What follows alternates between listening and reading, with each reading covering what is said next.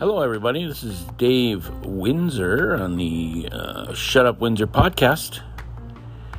And uh, today, I'm going to do something a little different. Well, it's not different. I just, I don't do uh, myself very often where it's just me.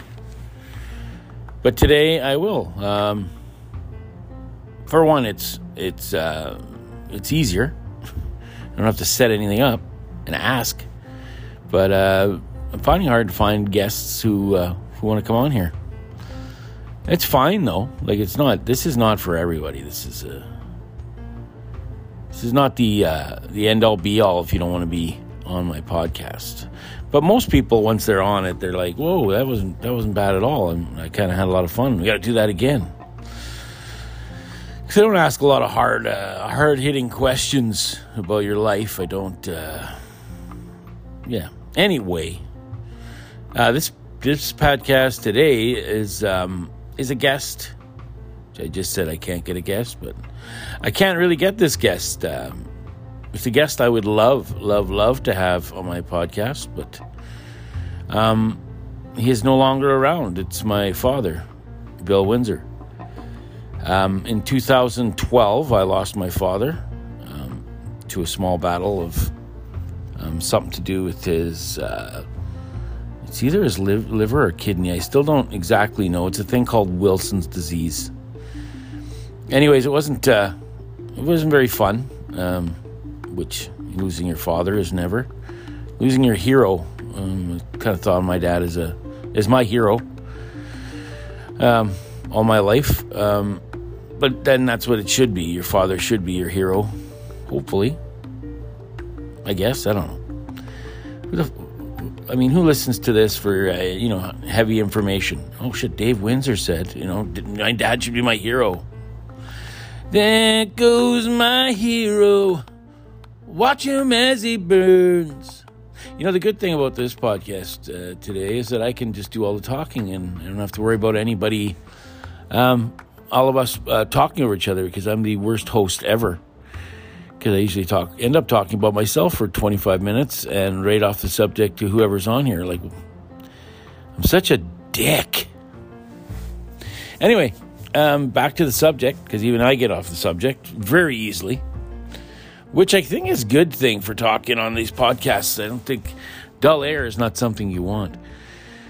Um, first off, um, I'm just going to get into my dad's story. Since he's not here, I'm just going to tell you what I know and what I've seen um, from my father. Um, my dad was born um, on March 5th. I always want to say 7th because my, uh, my stepdaughter is born on the 7th. So I always say, I always mix the two up. But uh, March 5th, 1947, um, my dad was born in Pine Falls, Manitoba. Um, to uh, to not a lot of fanfare, I don't think. I don't know what I was trying to think there. Um, but yeah, he was born in, in 1947 in a little small community in Manitoba called Pine Falls. Um, a very uh, a very cute little town. It was. Uh, let's get into the town a little bit. Um, that's where I grew up in Pine Falls. Um, my dad built a house right on Main Street, which was uh, good and not good. There's so much traffic driving by. Is you didn't notice it after a while, but it was a small community. But there was like a lot of people in the area. Like not a lot of people in the town, but so many people in small towns all over the place. Plus, there was a a reservation um, uh, on the other side of it. Very big reservation. Um, so there was constantly traffic coming through town. I don't know people where people were going, but again, I'm like way off the subject. Anyway, Pine Falls. Um, what I know of Pine Falls is that I think it became a community in the 20s. Um, I think it, it might like it might have just been a like a fishing area or whatever before the mill was built. Because um, there's a river right on it where pickerel or or walleye, whatever you want to call it, um, were abundant there. So there was a lot of you know a lot of fishing. Then they built a paper mill in the 20s. Now I want to say 1928.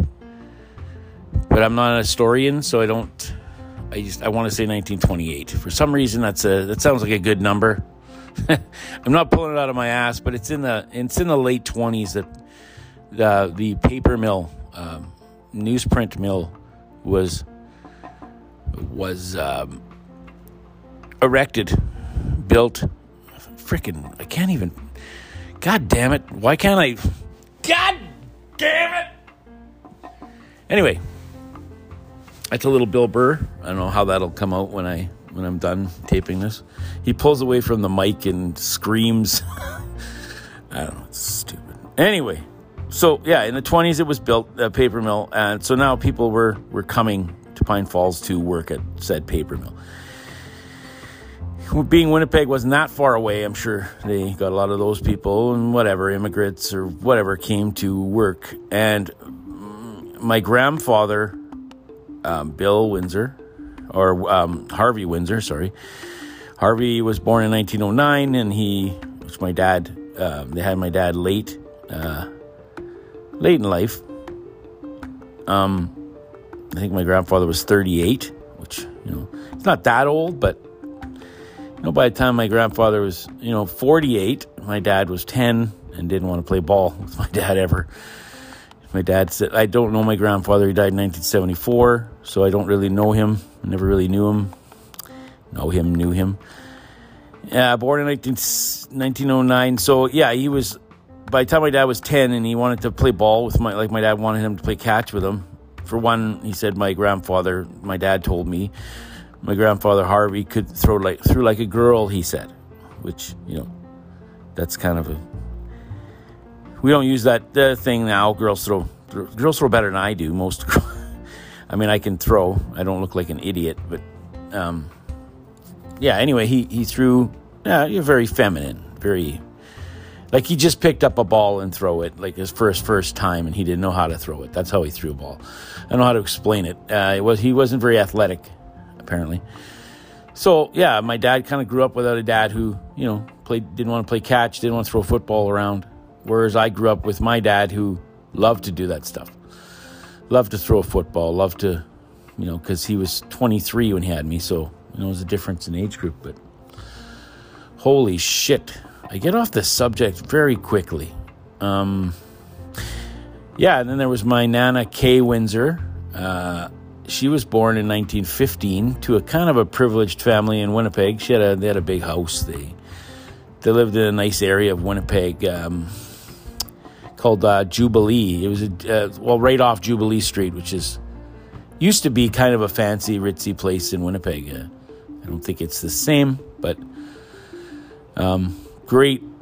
They used to close the street down when she was younger to have a party. They'd have a street party, so they'd shut down Jubilee, which was a it's a big, busy area. I'm surprised that they did that because then everyone would have to go around, and it's uh, would be quite annoying. I would think if I pulled up the oh street party, and I got to go to work or something, and I got to go through Jubilee, and it's again I'm I'm fucking way off the fucking subject here. God damn it!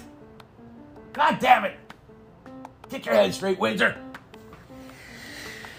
Anyway, um, they got married in 1939. I I want to say 1939. Again, I have no. I think it's yeah. It was the late no early maybe 38 because my auntie Bev came along in 1939, unless they had a shotgun wedding, which I doubt they did. Um, anyway, so they were married. They had Auntie Bev. They had Auntie Lorraine in Bissett, which I'd like to talk to my Auntie Lorraine because she's still around, and my Auntie Bev, but neither of them seem to want to get on this podcast. So then they, my grandfather, uh, once married, they went up to Canutrin Rapids, which is way up north in Manitoba, and they lived there for a little while, I don't, a couple years, and then they decided to move to Bissett, which is a gold mine in Manitoba, just north of Pine Falls. And then in uh, in uh, I think in '46, they decided once they had those two kids that hey, let's move to a smaller area where it's nicer and like nothing wrong with Bissett, beautiful little community, just hard to get anywhere. And being an hour, you know, an, probably an hour by car to Winnipeg at that time because it was all dirt roads. uh, they decided to move to Pine Falls. Okay, let's get back to Pine Falls. Pine Falls was a little community, and it, it was, it was built. I think it was built on specs from a from a engineer in England. I think it was an English design. Um, 100% I don't know that, but I, I, I think we learned it in school. But there's a village green in the middle of the uh, in the town, and a village green usually means like in they they had that in in in England, village greens, which is just a park, just a name, a fancy name for a park. Hello, I'll meet you at the village green, which I guess means in the village, and it's a green space. I fucking don't know. I don't know. But it's a beautiful little town, and, and the people who live in Pine Falls used to, back in the day, were kind of the, you know, a little bit more well off. You know, the, uh, the mill manager had a big house with like servants and shit back in the day, I guess. And there was big house, like there was a couple streets of houses where the houses were, were a bit bigger and fancier. And I think those were like management houses and then there was the regular, you know, electricians and uh, and bosses and stuff like that. Because my grandfather was an electrician, millwrights, welders, guys who made a little bit more money than the regular workers would live in Pine Falls. Does it cost a bit more? I guess I don't fucking know. Yeah, beautiful little town, great little school. Um, yeah, a very picturesque town like if you look at pictures from the 40s and 50s, it was very like my dad has pictures of, of Pine Falls then when he was a little kid, and videos. Like my brother recently um, turned all the old reels of, of uh, from the from going back to the 30s. My grandparents is um, went to Chicago for their honeymoon because they had relatives in Chicago. They went to Chicago and they got video of like the old eight millimeter video. So my brother turned it into you know a disc, DVD disc or DVD. Um, I think it's called DVD. God, shit. I, oh, I should have did this when I woke, just woke up. But anyway, uh, so where was I? I was Pine Falls, blah blah blah. This, yeah, uh, eh, uh, 29, yeah, uh, 47. So my dad, yeah, I was born in 1947 in Pine Falls, Manitoba. I've talked about my grandparents and how they got to Pine Falls. Anyway, how old my grandparents were at the time. So they were they were older parents for the time. Most people back in those days had kids quite early, you know, especially in that area, the farmers and so yeah, my grandfather moved to Pine Falls, had Bill Windsor, had Bill Windsor, uh, and uh, yeah, he was the first boy of the family because they had two girls, and you know back then boys, you you wanted to have a boy, you know, pass on the old name. I mean, I haven't had a boy, so, but I, you know, I remember when I had my girls, I didn't. Uh, I was like, "Oh my gosh, I could have. I wish I had a boy." And now I'd never take a second of it back. I, I love having my daughters. They, um, we have a lot of fun when we get together. Why am I apologizing for this? Um, I think I'm a Jesus. Anyway, so yeah, my dad was born. Uh, he had a great little life, is what he sounded like. Except that his parents they fought a lot you know, besides that, it sounds like the town was great. You know, he always had money. He always, you know, he, he never lived, grew up poor like my mom. They had a little less money. I mean, not that my mom's family were um, were poor, poor, but uh, yeah, my grandfather wasn't flush. Uh, I think my grandpa Windsor had a little bit more cash in the in the bank and beautiful little house. It wasn't that big. Like my dad, my dad didn't actually have a room. I think till he was till I guess my dad would have been 13, I think he said, because my auntie Lorraine moved out. It was only a two bed or a three bedroom house, so or maybe it was two bedrooms. I don't know. I've only been in it once. Um, my auntie came down and wanted to see the house, so my dad knew the guy who owned the house, and we went over and looked at the house, and that was the only time I ever was in the old house.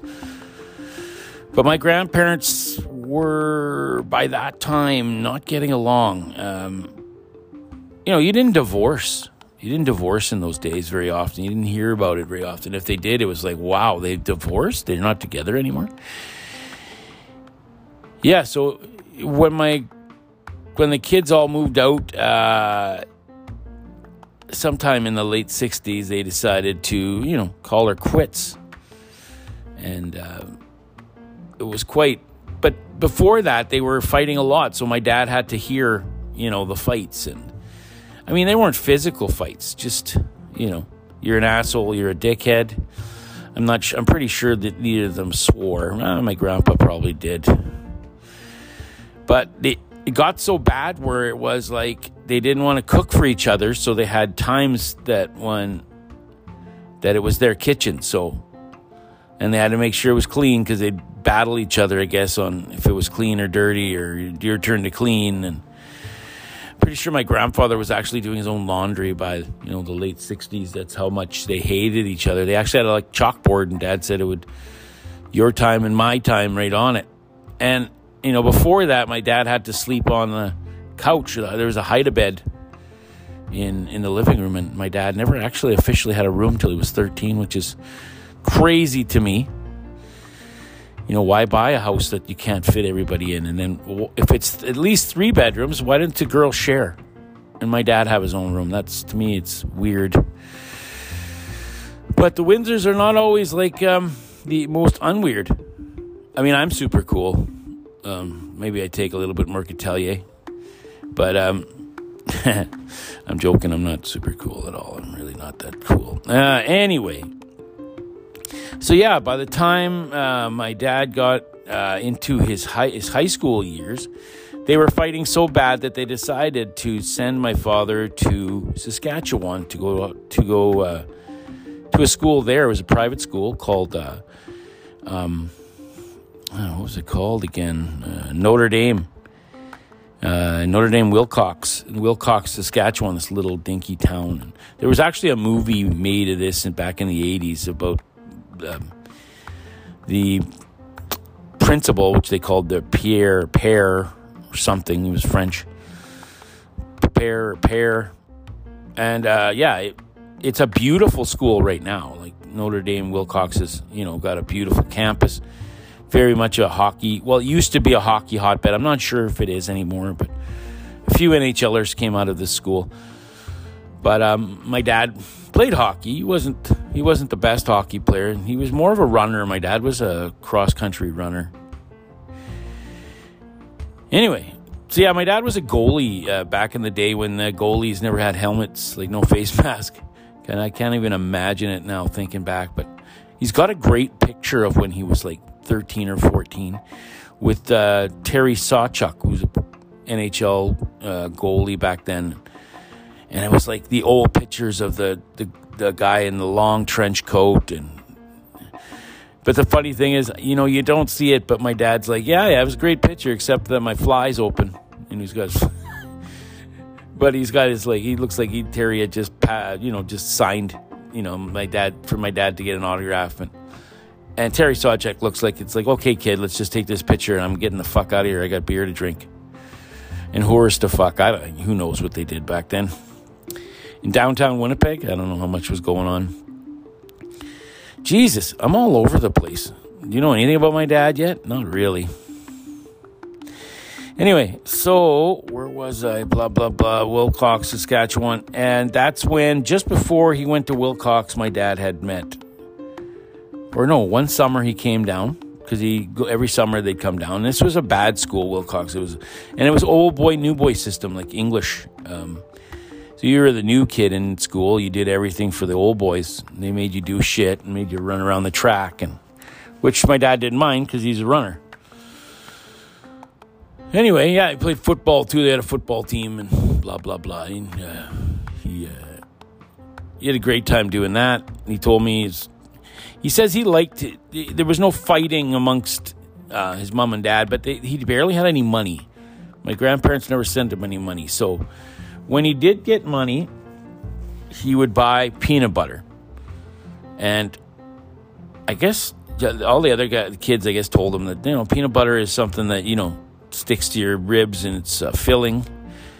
So he'd buy peanut butter and bread whenever he could. That's you know jam probably. I, I, I just heard the peanut butter stories, but he lived on peanut butter sandwiches. He told me for a while because they'd barely feed them at the, the commissary or whatever. Like this is yeah, these are all just stories that I've heard from my dad. So anyway, he gets out of there. Um, he uh, he starts to work at the paper mill, and he uh, he's uh, dating my mother, Florence Windsor, who I've had on the podcast and has told the story of them meeting, which I didn't know the story, which was kind of nice to have on this podcast for posterity. Jesus, I use that big word like that. I I can't even remember my own name most of the time.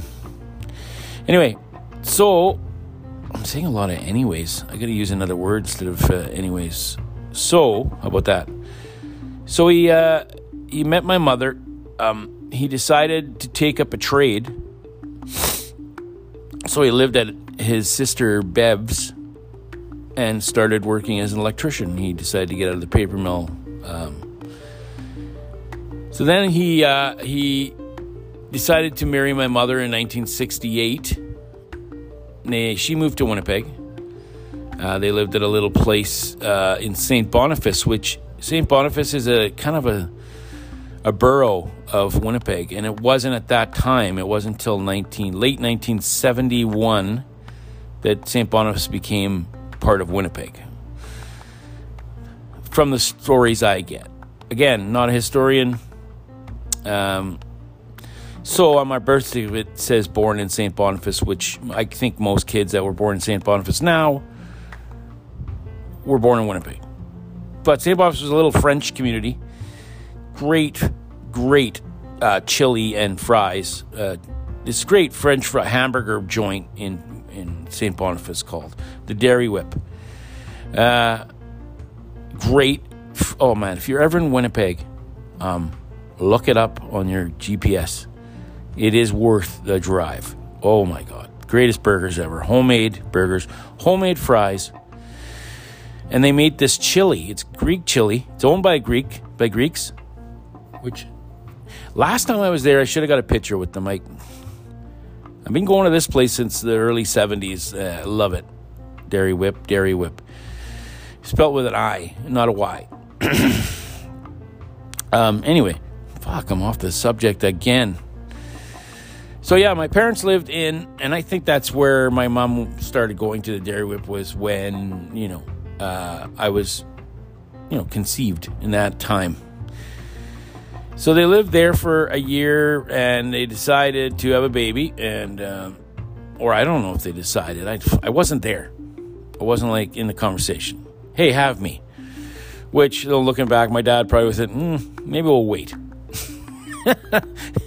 you know, maybe we won't, uh, we'll wait a little while so we don't want that kid. So in 1970, I was born. And uh, of course, joyous, uh, uh, you know, Winnipeg was on fire, you know. So yeah, my dad decided, uh, yeah, I think he he had started his apprenticeship, and by 1974, he was finished it. But uh, in the meantime, he decided, I think in 1972, to move back to Pine Falls. Uh, they had apprenticeships right in the mill, and I think he finished his apprenticeship off there. I want to say he was in the union, in the Winnipeg uh, Electrical Union, uh, all his life till he retired. He'd pay his union due, dues because it was worth having and keeping your name um, the spot you wanted, just in case the paper mill broke uh, went down. He'd had his union card. Um, and back then, he says, like back in the late, you know, late '60s, early '70s, he says you could walk off a job if you hated your boss and like literally walk to the next job site and start there. They were hiring everywhere for every position for everything. So it took him a few years. I think 74 or 75 he had I had the ticket his mm, you know his actual ticket he got in the mail when he passed this thing and I don't know why I got rid of it. I wish I'd have kept it. Or I was surprised my brother didn't want it. I think it said 74 or 75. Jesus, I can't remember. I was drunk when I picked it up because we went in the shop after my dad had passed away and we were talking about what we all wanted. And yeah, I saw it. Had in my hand actually, and it's so dusty because it's in a shop, which my dad loved to be. But we'll get there. We'll, we'll finally get there. How long we in here? I can't. Uh, 25 minutes in, I barely even got into it. So yeah, we were, we we lived in a we lived in first we lived in St. George within this little tiny house that my dad bought. Then uh, sold it to my auntie uh, Lucy and Uncle Raymond, and moved to Powerview. We didn't live in St. George long. Uh, we moved to Powerview, which was a town next to Pine Falls, and to this beautiful little house, which my mom says they wish they would have just kept because they would have long paid it off, um, you know, into the mid 80s. And yeah, just lived. But my dad kept wanting different things. My dad was, my dad was very like, um, oh, uh, adventurous. He wanted something new. He, yeah, new and fresh. I don't know if it's adventurous, is what the fuck I want to say. Oh, so I wrote notes. I, I got to get into note writing because I think this is just a babble to Babelfest. So yeah, then they moved to Powerview in 1970. I want to say 74. Yeah, 74. And then my grandfather Harvey died. He well, they got a call from my grandfather Harvey, Harvey was living in Canutrin Lake, Lake no Lake Cowichan, which is on the island, and uh, loved BC. My grandfather loved BC. So my parents decided to go visit uh, my grandfather before he passed away. He had cancer and they gave him two weeks or something. Died within the week, I think. Uh, they got there and my grandfather gave my dad a car and $25,000.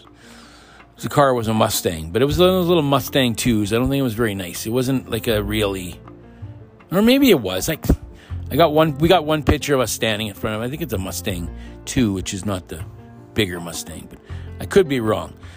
So he gave him the car and uh, twenty-five thousand dollars, which in nineteen that was a lot of money. So they said their goodbyes to my grandfather, and then they found out that he had passed away when they were in Calgary. I think my, my dad had called Manny Bev, and she's like, "Yeah, he's gone." So sad for my dad. He'd lost his dad real early. He was 27. He was 27. I'd hate to lose my dad at 27. That would. I lost my dad when I was 42, and I still thought, man, I needed more years with this asshole. yeah, Moose. My nickname was Moose from him. For him, from him.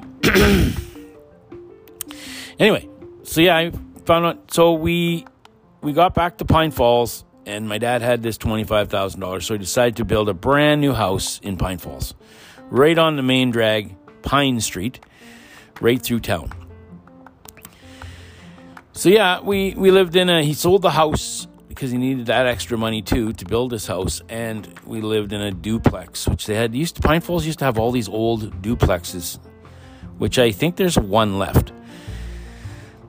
There used to be like, I don't know, 10 or 15 of these duplexes that, you know, they had workers working in Pine Falls who would stay there till they bought a house or whatever. Um, I don't think they were for sale. I think the mill owned them. Like the mill was owned this town. They built the town. Like the mill actually physically built the town, which is, you know, you don't see that anymore. This was old days. Um, so we moved to Pine Falls in the brand new house. Um, and I grew up till I was, you know, 16 there. But my dad, again, I'm talking about myself. This is about my dad. Uh, we, he, my dad decided in the late 70s, probably 77 or 76, to start playing hockey, which was, he had uh, kind of not played hockey since he was young, and he was a goalie.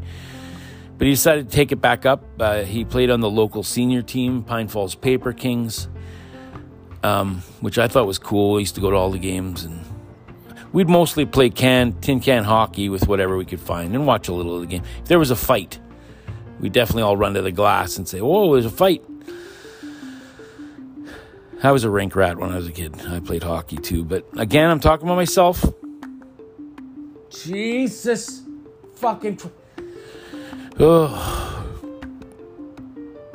yeah, but but hockey became you know my dad's. But that was my dad. He hockey became end all be all of it, and we they had some great parties in the '70s at our house and early '80s.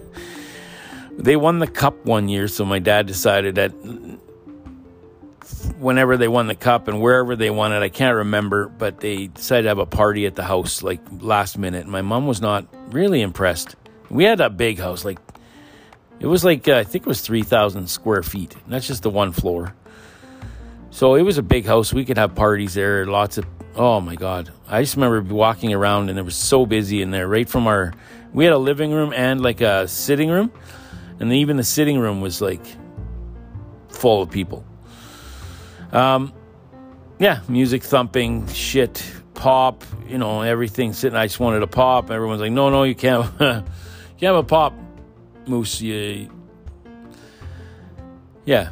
So, anyway, I, I, wanted to get into my dad's nickname too. I meant, I meant to talk about that. He started when he started working at the mill. He worked in an electrical department with his father because my grandfather was a electrician as well, and they and they worked together and my dad had a different work ethic to my my grandfather was very methodical, um, put a lot of thought into things. Not saying that my dad did. my dad did as he as he got older, but when he was young, he was uh, he flew. He was, and they he used to run around, and I don't know how it came up. I guess because of the Windsor name, but they called him Whipper. And uh, I got a tattoo of my dad used to make knives, and they were Whipper knives, and he's got a little his little emblem with like a the W turns into a um, a whip, you know, kind of wrapped around the wind uh, whipper. Anyway, so yeah, that was my dad's nickname, Whipper. So I never ever heard anybody call him Bill. Um, it was always Whipper, and then I was Whipper Junior. Um, lots, uh, Whipper, Whipper Junior, whatever. Um, growing up, and I loved it because if anything to do with my dad, it was like, oh my god. Again, talking about myself, not my dad. Uh, he, so yeah, he, I'm all over the fucking place too. He, yeah, so Whipper, who like everybody called him that, like everybody. Um, fuck, where the fuck was I? House building, hockey. Yeah, my dad, when he took on something, he took it on big. So he was really involved in the, in the Paper Kings, and then we had parties at our house. Like the parties were the greatest. Like just watching people. You know, we I'd wake up in the morning and there'd be a guy and a girl on the couch with a blanket, and uh, you know, like Jesus, what's going on here? I love that. I used to have a big smile on my face. My brother be annoyed that he's, you know, it's so dirty in here, or whatever. And but the only thing good is that me and my brother would run downstairs in the morning to see if they had any chips left or pop you know, any goodies. Which, in, for some reason back then, um, chips would go stale very quickly, and I don't know if it's because it was natural. Like maybe chips were more natural then. Like it was the additives they add to things now can make things last a little longer. But then it was like by the morning the chip was already like wet, soggy. Ugh. Who knows what hands were in these chips too? And we're eating chips like an idiots but yeah, no, it, those were the good days. Uh, my mom and dad partying, but my mom wasn't much of the partier. My dad was a very big socialite. Like my dad liked to, he liked to socially have fun. He was much a drinker. He liked to drink. Uh, I wouldn't say an alcoholic. Didn't drink every day, but when it was you know hockey time, he'd drink during you know after hockey. Um, yeah, drinking's a big part of the uh, me and my dad and my brother was when he was younger. He's not much of a drinker anymore. He's uh they like him and his wife love wine and stuff like that. I'm not a I'm not a wine lover, but he doesn't drink very often, which is good. I wish I could be more like my brother that way. I um, wish I could not drink as much and all. Um, but I have a lot of friends who drink, uh, who just end up drinking, and that's just what happens. So. Uh, anyway, yeah, so we went through this, uh, you know, Paper King phase where it was like uh, a lot of parties, and we. In 1975, another thing that my dad did that was cool. We he was not a camper. Like he didn't like having campers and going to campsites and my dad really didn't care for that. So he knew a friend in this place called Stead, Manitoba, instead of, my dad would always say, instead of Manitoba. Uh, instead, Manitoba, uh, Kenny Lazowski, who worked at the mill. It's a little town about, I don't know, 20, 25 minutes from Pine Falls. Um, which back then everyone's like, holy, you drive that every day? And was only 25 minutes. Like, who gives a shit now when you think about it? But he owned a uh, grocery store, which was his father's at one time, and then his father passed away, and he took it over at a gas pump. Um, great little store. It had a little liquor store on it, like you know, a little uh, vendor. Uh, so my when we when we go to Winnipeg and it was just me, Steve, and uh, and and Dad, he would always stop there, uh, talk to Kenny for a little while. Uh, we could get a chips and a drink, and my dad would get a six pack of beer for the ride, which you know that's when my dad would say, "Yeah, that was when drinking and driving was legal." So you'd have a six pack for the ride to, like you know, not sloshed or anything, but he'd he'd have two or three on the ride to Winnipeg. Uh, well, we got into this before. My dad had used to have a few pops on the on the on the ride. Um, what were we talking about now? Where were we? I'm all over the friggin' board. Uh, yeah. So Jeez. I actually can't remember where the fuck I was. My dad, yeah, he got into the Paper Kings and, oh no, uh, camping. So in like 75 or 76, he decided to rent a cabin in Gull Lake. And this cabin was uh, a lot of memories in this cabin. We used to stay there. We started off staying there for like a couple of weeks, I think, when I was little. And it just kept getting longer and longer till it was like, I think, from, you know, July 1st, because we'd always be there for Canada Day for fireworks. July 1st, right through to, because uh, Kenny Lazowski's kids were already uh, out the door. You know, they were much older than me and my brother, and so they didn't, the kids didn't come to the cabin very often, so they just decided to rent it to my parents. And what a great, we had great neighbors on either side. Uh, it was very summer like. You know, you get there in the summer and you just it was adventure. It was great. A great place to swim. My my dad had a boat for we could ski because we skied. We'd wake my dad up in the morning. Dad, Dad, it's perfect skiing weather. The, the water's like glass. You know, and that was the that was the key. It's like, oh my God. Me and my brother would wake up and to see. So my dad might have been drinking with friends that night, and we'd wake my dad up and he'd go, all right. My dad was so good that way. He when my dad uh, was stressed out at home, it wasn't always the greatest. But when we were on holidays, my dad was so great. Um, he embraced hall holidays. Very, uh, um, uh, what's the guy off of uh, National Lampoon's Vacation? Very, very much like the guy off that, um, like Chevy Chase. Um, so happy when he's on holidays. It just just so relaxed. And, I, and I'm the same way when I'm on holidays. Let's just have fun. So we used to get him up, and but this place was so nice, and my dad did also did a lot of improvements to it uh, while he was there. He built he built a deck.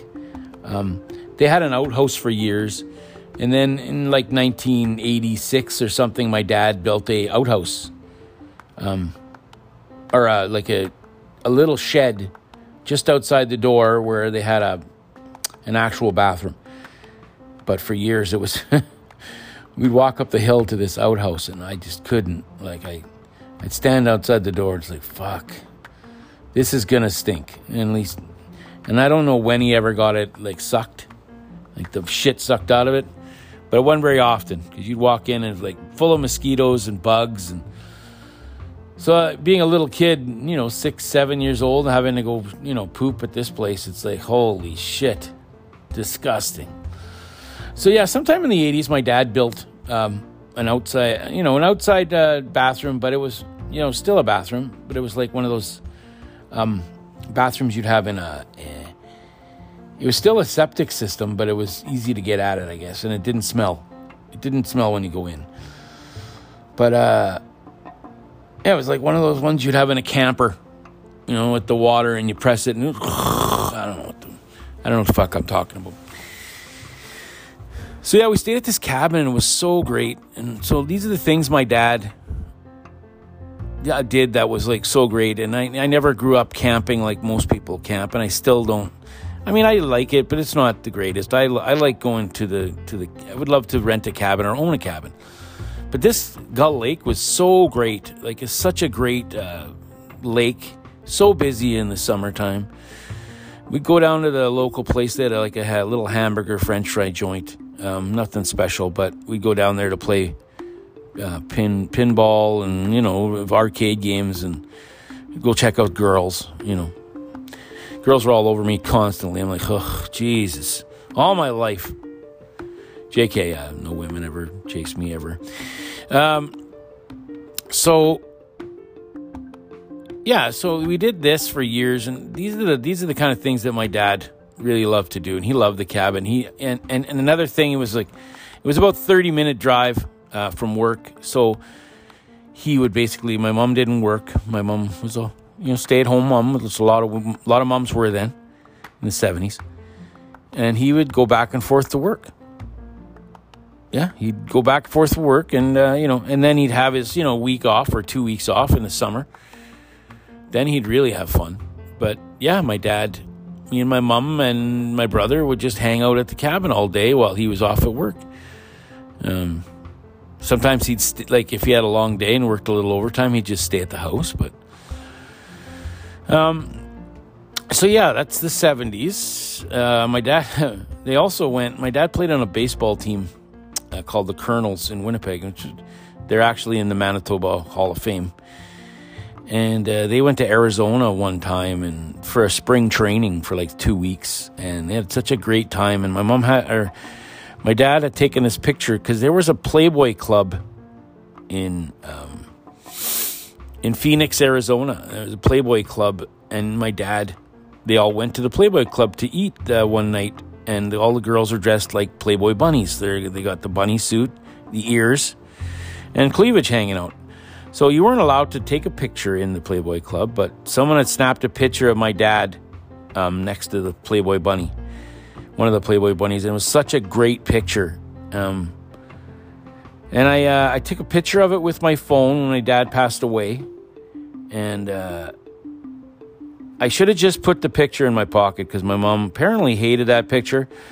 And she one of her nights where she was crying, and when my pa- my dad passed away, she threw the picture away and I wished I could have kept it because I wanted to frame it. I just thought it was such a great 70s picture. He had the big collar, um, you know, the big, uh, what do they call that huge collar that they had in the 70s? I, it's on the tip of my tongue, but it was huge collar and, you know, like a checkered sh- shirt or something.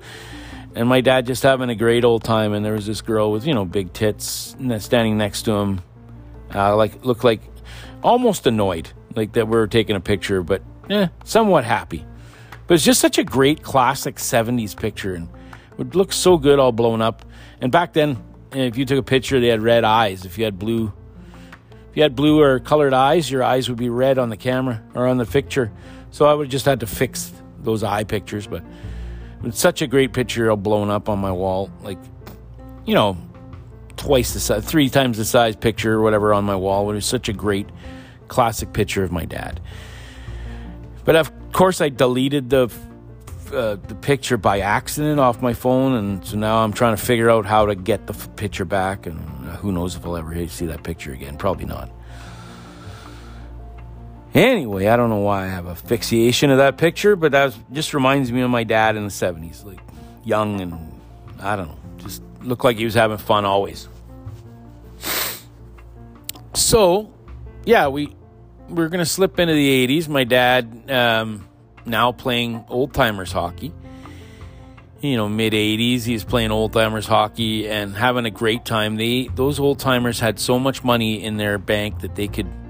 They actually went in 19, I want to say 89 or maybe 90. They went to Florida to play a hockey tournament down there, and they had so much money in the bank. I think that they they actually paid for the flights. The team actually paid for the flights to go down to Florida to play. But they play all over. But their main tournament was in Saskatoon, and they get on the bus. Uh, sometimes like six in the morning from, uh, they'd all meet at Clark's Corner, which is a, a gas station in Pine Falls. And my, we dropped my dad off and off, and he looked like he couldn't wait to get on that bus. And I remember thinking, like, when I get old enough, I could, I can't wait to do this. And and uh, I think they still, up till a couple of years ago, I think they still did it. They actually went to Saskatoon and played this old timers tournament there, but it was basically a party bus. Dad said they had so much beer, flats of beer, and it was unreal. And they usually had to stop in like Yorkton to get more beer. Like that's. So yeah, I've heard some stories about these trips, and I'd I'd hope to go on one. Like I was hoping to meet Dad in Saskatoon, um, to go watch him play in this and have a good time with him, but it never happened. Which, like a lot of things, never happened. So yeah, once he joined this old timers team, he loved the old timers, and it was all about the old timers uh, hockey club. And yeah, my dad just the '80s were a really good time for him. They made he made a lot of money. He uh, he actually quit the paper mill for a while, and he was working. Uh, for at his own contractor, working on the dam and making a ton, a ton of money, which he wished he would have saved more. But my dad did. My dad did well. But we went to Disneyland a few times, and so that was those were costly things that, but fun things. Oh my God! Well, I told you about the Disneyland trip, so uh, we won't go into it. So anyway, yeah, you know, going into the '90s, my mom and dad were doing quite well. Me and Steve were like by 1990, me and Steve were pretty much out the door. I was still living there, but my my brother in the summer of 1990 moved to Calgary or Kamloops and never did move back home. And I, I lived there for another year because I was working at the paper mill, and I, you know, it was cheaper to live with my parents, of course. And then me and um, me and my ex-wife married and moved out in 1991. So by 1991, my parents had an empty nest, and they were still young. Like my mom was 41, and my dad was like 44. I think 44, yeah. 44, we're out the door. And I remember my dad saying, Oh my God, this empty nest is so great. Not that it mattered because we were both uh, me and my brother were both, you know, uh, back then too, like they let you stay home when you were little and you, you could go do anything. They didn't give a shit as long as you were still alive. You still got all your digits, you know, when you came back from somewhere. So yeah, by then my parents got into a phase because they were on their own. Uh, country dancing was really big, so they were huge into country dancing. Like they, they actually t- taught it for a while. They go to Lac which is the town the biggest town, you know, uh, probably 25 minutes away. And they teach it at this bar in in uh. And people loved it. And I'd see people on the street and they go, Oh, your mom and dad are so cool. I, lo- I go to their dancing thing every, you know, what I think it was Thursday nights. And so by this time, too, like my dad was planning for his retirement. So he was already, you know, putting socking the cash away as he'd say, the cash moose, sucking that cash away. So, I, in 1993, I moved to BC. So now my parents had nobody near them because my brother lived in Whitecourt, well, Fox Creek for a while, then Whitecourt, and then I was living in Mackenzie. So my parents are basically you know, we didn't uh, ask them for much. I think I asked them for $500 when I bought my house for lawyer fees because I didn't have that. I had the down payment from my father in law, and then I had, you know, I never really did any savings now when you think about it. I should have saved for a house on my own. I didn't have to say that, those things like I had to borrow this and I had to do that. Anyway, so we my dad, yeah, my mom and dad did this country dancing for, for probably probably six or seven years. And my dad actually was in competition with uh, not my mom. My mom didn't want to go in the competition, but there was another girl in town who did country dancing and she was very good. And big scandal around town. They thought my dad and this girl was having an affair, which 100% they weren't because I know the I know the girl and the guy she's with, and they were very much in love. But you know, this was early '90s scandals. You know, there was no uh, internet. There was no. Yeah, people would talk. Hey, hey, Whipper, what are you doing with that girl, man? And she was like a hot little number. But anyway, so my dad did this competition for a while and of course, we fished. My dad was a fisher, a hunter. We used to go shooting uh, geese and ducks, um, uh, duck hunts, and just my dad just did all kinds of things with us. He was he was the coach for our hockey teams, me and my brother's hockey teams. When my brother played, because my brother was kind of on and off, he didn't. He liked it, but didn't like it. My brother was, and my brother was a damn good, like a damn good skater. I wouldn't say the greatest hockey player, but what a skater! Like man, he could skate. Wish I had the edges that my brother had. But yeah, anyway, I want to call my brother down. He's probably going to listen to this and go, You fucking asshole. I hate you. You're out of the will. Anyway, so yeah, my dad was great that way. He coached, uh, he uh, coached baseball too in the summertime, which I was awful at. Um, yeah, because I had no extent. I was lost in the clouds. I can't fuck. Jesus Christ. I gotta stop talking about myself. Uh, and I'm, my mom's gonna get pissed off when she listens to this because I just said, you know, the Lord's name in vain. But I'll have to take that on. Uh, so yeah, where was I now? Yeah, just telling you about my father. This is basically a podcast about my father because he's not around and I'd love to interview him, but I can't. So Just kind of telling you all the things I, you know, my dad was was great for. And, I mean, I'm not saying my dad was a fucking the greatest guy ever. He was uh, he was kind of cranky towards us. My dad was not always the. My dad was like a party guy, not a party guy, but a, a guy who made people feel great. Uh, big joker. Uh, when people are around, my dad liked to uh, hold court. He he liked attention. My dad liked attention, which I've been told many times that I like the same things. Uh, I like to be, you know, my dad tells a few jokes, and I wish I could put them on here, but yeah, race. But the problem is they're a little too uh, risque. You know, they're, I don't want to seem my dad seem like a racist, uh, but a lot of you know jokes. But back then there was a lot of racist jokes, and I'm not condoning it. That's these are the videos I have of my dad telling racist jokes. um, like, why am I laughing? Sorry, everybody. Uh, you know, it's not a laughing matter. It's not a laughing matter. So yeah, I'm just trying to tell you about my dad and how great he was, and I mean, we could go on. I could go on into the 2000s, and he got into cars. My dad was a loved cars, so he got into hot rods and mostly like 30s and 40s uh, cars. Uh, he had a sh- he built the shop when they moved to St. George in 1986. They, he had a big piece of land, so he there was a, there was already a garage there, but he built a big addition to the garage, um, where he could put his in a heated floor. He had a heated floor in this garage with like one of those bars, so you can lift the engines up up top of the roof, and so is basically a hot rod shop, which my dad hanged around in his shop. That was another thing about my dad, he, which a lot of guys do, to get away from the house. He basically built a house, a, a shop for like a second, and he had like TV in there and radio. And in the summertime, you you would not go in there without him listening to a you know a baseball game, you know Blue Jay game going on on CJOB, or a hockey game in the winter, you know on his on his CJOB also did the hockey games, so he'd listen to Jet games.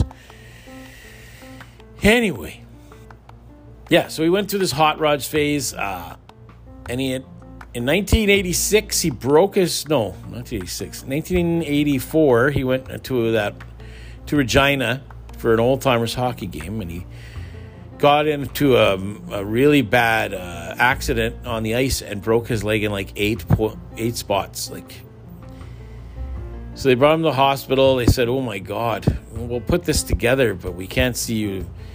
You might not even walk, but you'll definitely need a cane." But my dad.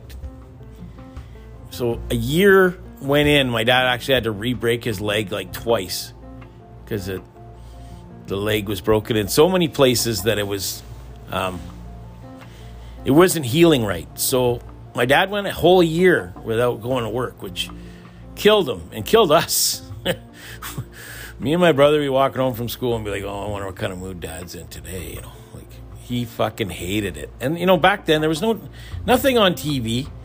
Uh, my dad was not a reader, so he got into this thing, knife making, in which I don't know how he got into it or who he met, but he started making knives, and he by the end, he was making some very good knives. Like, really. I got one. Um, my brother's got one.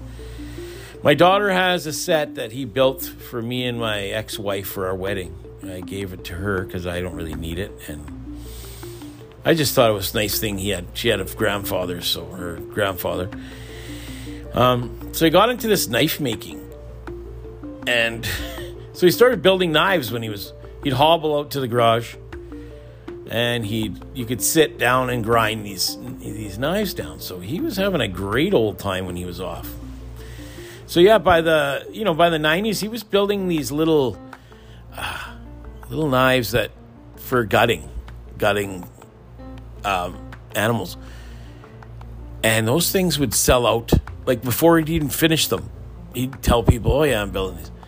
He built like a hundred, and for about hundred and twenty-five dollars a pop, he'd sell these knives. I just remember people coming like and for days to come grab these knives because he'd finished them all with, and they all had little cases. And I wish I could find somebody who has one that would like to. I'd like to buy off them, but I have my own knife. I really don't.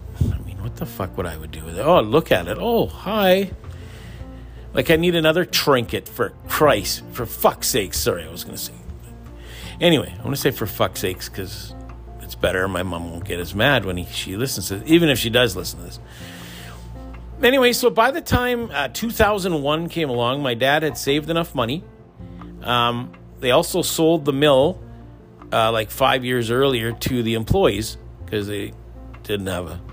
So all the employees took a wage cut, and they all put pooled their money together with a big, with a you know semi big buyer and bought the mill. So they had all these shares. And my dad, people would come up to my dad's like, "Hey, Whipper, you want to buy my shares? I don't really want them. I want a quad." So my dad would give him five grand, buy these shares. Slowly but surely, he'd be buying all these shares up, and then by 2000, I think it was 2000, they decided to sell the mill, and the and the piece that bought it was buying their shares. And the originally the shares were worth like I don't know six dollars when my dad bought them from all these people. Uh, then he uh, they they were sold at twenty three dollars. Like you could sell your shares to this company. Well, he wanted to buy all the shares back, so everyone agreed to sell their shares for twenty three dollars or something like that. So my dad here had like a hundred and fifty thousand dollars or something all of a sudden to add to the money he'd already saved. So in 2001, he decided, screw it. The mill bridged him for his, like, he had six months. He would have had to work six months, but the company just like, oh, ah, get out of here. We need younger people in here. My dad was only 54, but, which is amazing because that's only like three years away from me being 54, and there's no fucking way unless I win a lottery, I'll be able to retire. But he just my dad my dad was very lucky with money. He's a, you know, he always had, he always knew how to make it, and he always knew where to get it, and or it, it fell into his lap. So people were very mad in town because all these people who could have kept their shares got rid of them, and they could have been making like three times the money. So my dad was a dickhead for that too, and you know, I heard that from people. Your dad's such a dickhead because he bought your. Sh- Why is he a dickhead? Because he bought your shares. You wanted to sell them he wasn't even asking people. He, they would come up to him because my dad had a little bit of money and he could buy the shares. And they, and my dad originally bought somebody's shares. Some he went to the Legion one night, I guess, and one of the guys told him, "Hey Whipper, they, I wish I could sell my shares. I don't really want them." And my dad's like, "I'll buy them from you." So they made a deal and they, he bought them. So then that guy told somebody else, and then someone came out to my dad. He's like, "Yeah, you're buying shares." And my dad's like, "Sure." And I remember my mom being kind of mad about this, buying shares. But it worked out. You know, my mom's still living on that money today. So somewhat of it. I think. I don't know. Hopefully, my mom's doing good. She'll never tell me. Um, so yeah, and then they moved. Then they had another separate part of their life in 2001 or 2002, after Christmas or after New Year. They decided to drive to Texas and check out Texas because all a whole bunch of friends were living down there that.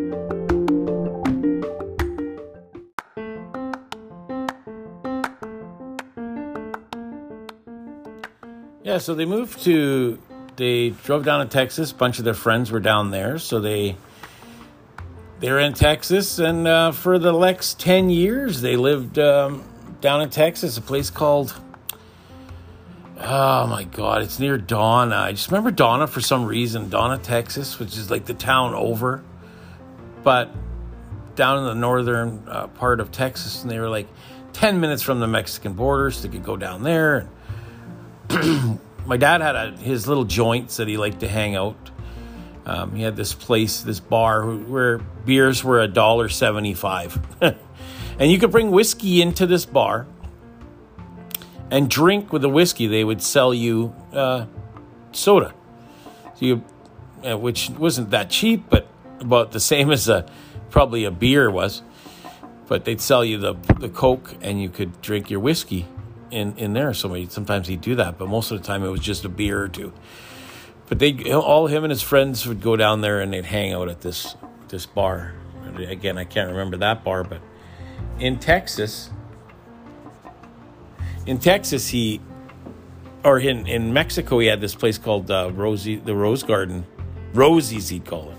And him and his buddies would always go hang out there, and I'm sure it was one of those passed down things where you know, 20 years ago, people would go to Rosie's and then they just hand it off to the next man. They're uh, a Canadian. Then, oh, hey, got to go to Rosie's. So eventually everyone went to the Ro- Rosie's and it was a, I think it was a dollar a beer, but you had to order two.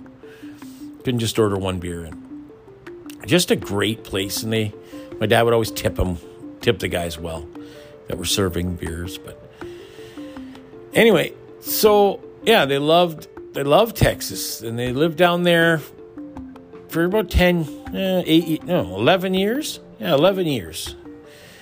The last time they went was 2011. They went there for one month. Uh, my dad had, uh, my dad caught pneumonia and he wasn't doing well at all. And they didn't have the insurance to for him to go to the hospital. So they literally got in the car, which I wish they would have just flew. My mom could have flew back and got the car, but it's one of their relatives. But they drove and my dad my dad couldn't do much driving and he normally did all the driving and my mom had to do the driving so it was yeah so my mom mom and dad got home and my dad got in the hospital for quite a while. And so my mom finally called me well first of all i knew my dad wasn't doing well because my mom had told me early in 2011 my dad wasn't doing incredible. So we he called me up one day and he's like, Hey, you want to go on a golf trip with us? And I said, Sure, you know.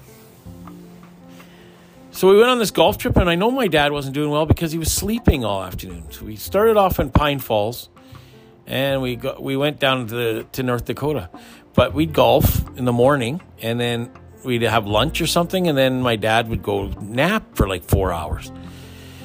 So me and my brother were like, we'll go out and hang out at a bar or something. But I remember me and my brother talking about how I don't know how my dad's how, how he's doing, and uh, I I thought I think I'll, I I had a positive outlook anyway. I'm like, oh, he'll do fine. He'll be all right. I think Steve was like, yeah.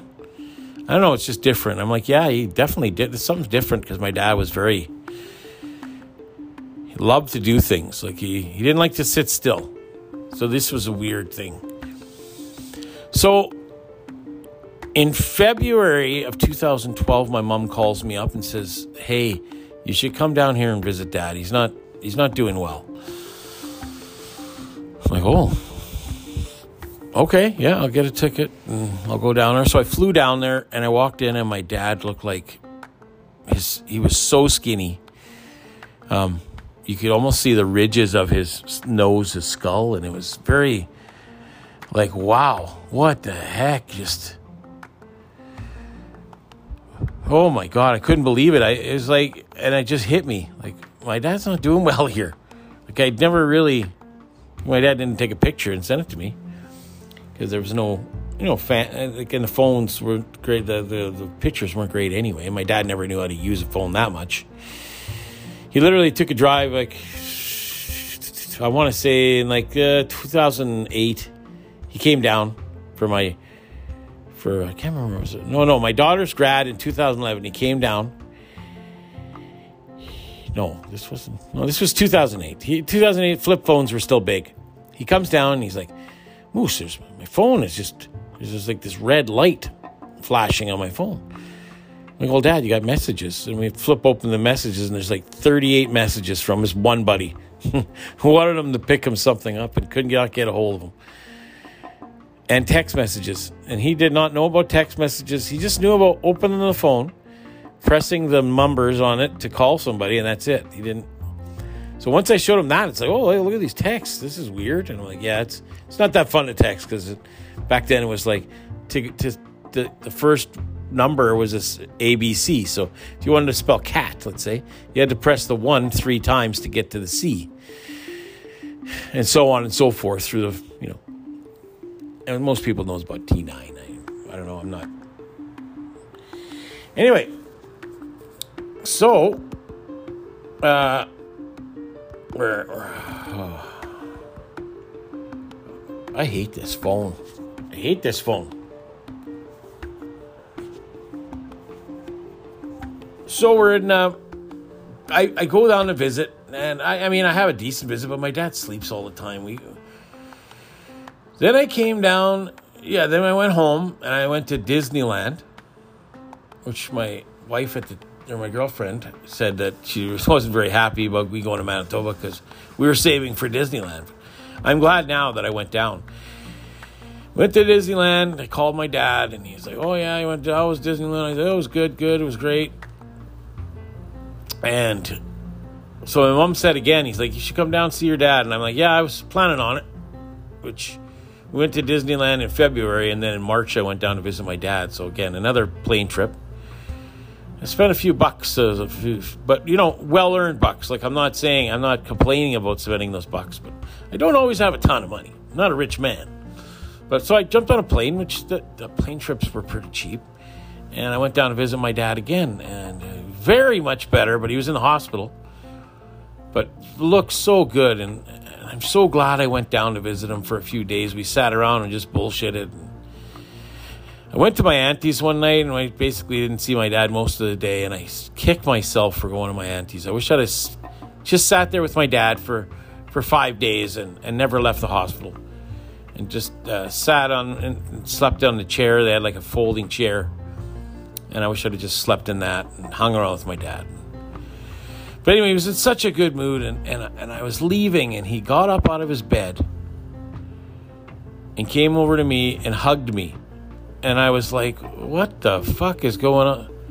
Why are you hugging me? Because my dad did not do that. I'm just going to explain to you my dad did not show phys- physical affection or verbal affection unless he had a few to drink. You know, Moose, I love you. You know, that's the most I get. But if he was, he didn't say that very often or at all. I don't think my dad sober ever told me that he loved me. And, and I'm fine with it. Cause I, but I tell my girls that every time I get off the phone and they, they wonder, they probably wonder, why is dad telling me he loves me every fucking time he, well, I, I just never got any of that. So uh, I always tell them I love them, even if we're just talking for a second. I say, oh, I love you, kid. And I'm, I'm, sure they go, oh, fuck. Okay, I love you too, Dad. Geez, why are we always saying this?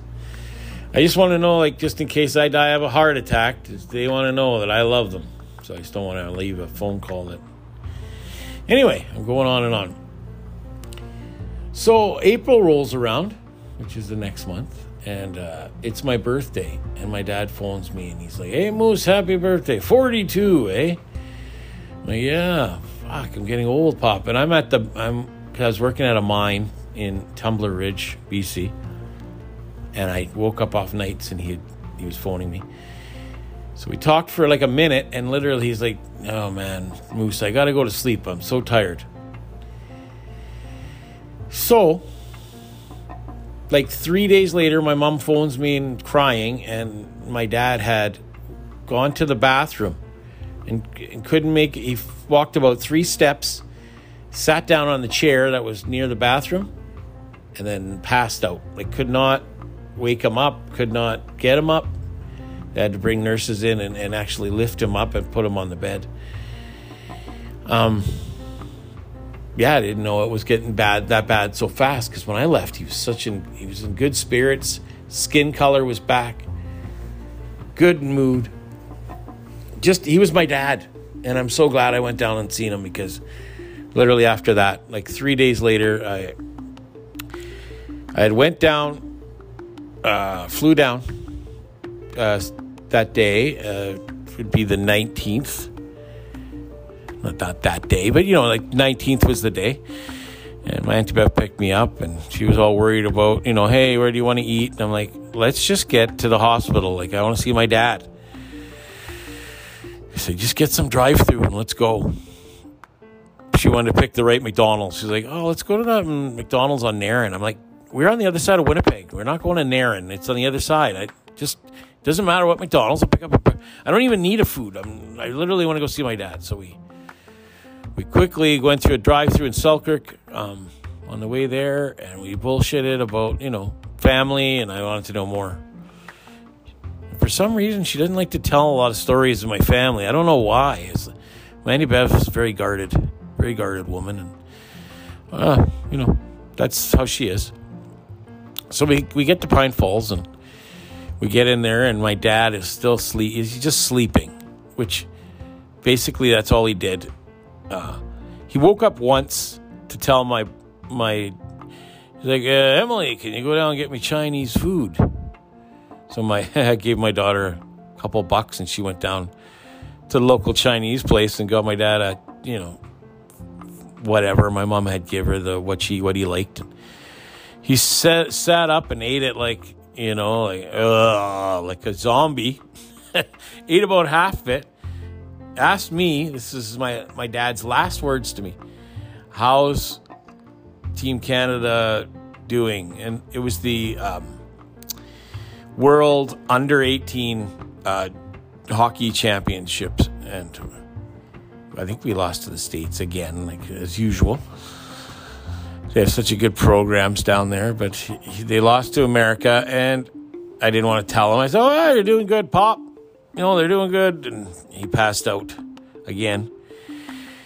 And that was the last, last thing he said to me. Um, basically, for the next 12 hours, we, it was on and off. They had a little room for people, and all my relatives were there. And my mom ran down the hallway once to say, I think this is his time. I think this is it. Ran down, and my dad was breathing real heavily. But then it, it, it elapsed and he was fine. So was, he wasn't even on any machines because they they knew. Eh? And my dad and my doctor came in, and then me and my brother followed the doctor. I was like, it, it, "Is he? Can he come out of this?" And he's like, "No." He's got a couple hours. I'm like, "What?" My dad has a couple of hours. And you know, like you don't really know till that hits you. My dad has a couple of hours hours?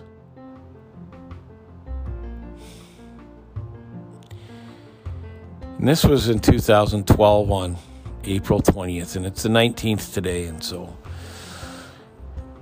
tomorrow will be the nine years that my dad had passed away, and I and I could get into how he passed away, and when we were, we all stood there and watched him take his last breath, and I, my auntie Lorraine was there, my mom my brother and his wife. But it was a it was a very sad day, uh, as anybody knows that loses a parent. And so the next, so he passed away, and my my auntie says, "You should go get a case of beer for us, and we'll have a couple drinks around him when he's." Which is kind of it's kind of weird, but kind of good. And we kind of sat around talk. She talked about my dad when he was young, and you know, we talked about my dad when I knew him. You know, when I knew when I was young and whatever. So we had a old or a the Bats light around and uh, cheered my dad. And then we all left. It was it's a weird thing to leave your dad there and like, or leave a person that you've known for 42 fucking years in a hospital bed and, and they basically, you know, took him out of there and put him in the in the room with the cold room or whatever. So the next day, we all went down to Beausejour. My mom, my, my, me, and my brother, and we went to watch, to see the body before they cremated him, and, and we we did all the work to do, all the talking to the to the guy, and what you know. Yeah, so we we had to go and make sure that identify that it was our dad and my my mom's husband officially. You had to just go in there and say, "Oh yeah, that's him," just so they didn't burn somebody else and no one else. You know, it's, you know. So my dad was lying there. Not my dad anymore. He's just a body. I I don't know what to say about that. Still my dad, and he looked like he was just sleeping. You know, there was a bit of blackness in the back of his head.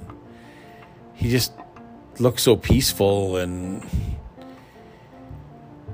my mom's like, we should all go to Vicky's for French fries and then go home. So my mom kind of did her little, she kissed her hand, I think, and and then touched my dad's cheeks. And my brother walked up behind her, and I was the last one to stand in there. And I was just looking at him, and I'm like, Dad, let's go to Vicky's. Come on, come with us, because he just looked like he was sleeping. It's like, wake up, Dad. Come on. And that was the last time I saw him, you know, before he was just a pile of ashes because they burnt him like 10 minutes later while we were getting French fries. And for once, it was like a quiet ride home. Was, my mom cried and I wasn't doing that well. So a couple days later, we had the funeral, and I was walking down the aisle within the church with this, and I just started bawling because I hadn't really cried yet. And I'm just like bawling like a little kid. I guess my daughter saw me and they both started crying when they saw me cry. Yeah, that's the story of my dad from 1947 to 2012. Too young, 65. Saw one unemployment check. or not unemployment check, one old age pension check for all the work he did, you know, and then he gets that. But again, my mom got that money, so it's good. Someone got the money. So yeah, that's the podcast today. Uh, I know a little sad, you know, towards the end, but no, my dad left a led a good life. He had a great time. He even told me that that you know a few months before that, I think in March, that if he ever passed away, I know he he lived his life. What are you gonna do? Yeah, what are you gonna do?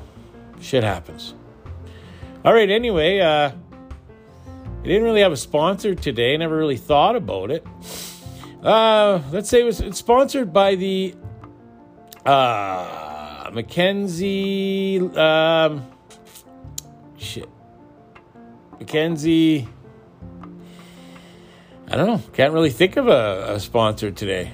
Uh, Mackenzie uh, Museum. How about we'll do the museum? The Mackenzie Museum. Go down and check it out. I don't even know if it's open right now because of COVID, but uh, it's quite interesting. If you have a second or two, because that's literally what it takes, second or two, they actually have videos and everything in there, and they'll, they'll give you a little bag and you leave. It's got like I think a mug in it, stickers, whatever. But yeah, go down there and check that out. It's free of charge. I think they have donations, but you want to donate or don't want to donate, I don't give a fuck. But thanks for listening to this podcast, Shut Up Windsor, and you have yourself a great day.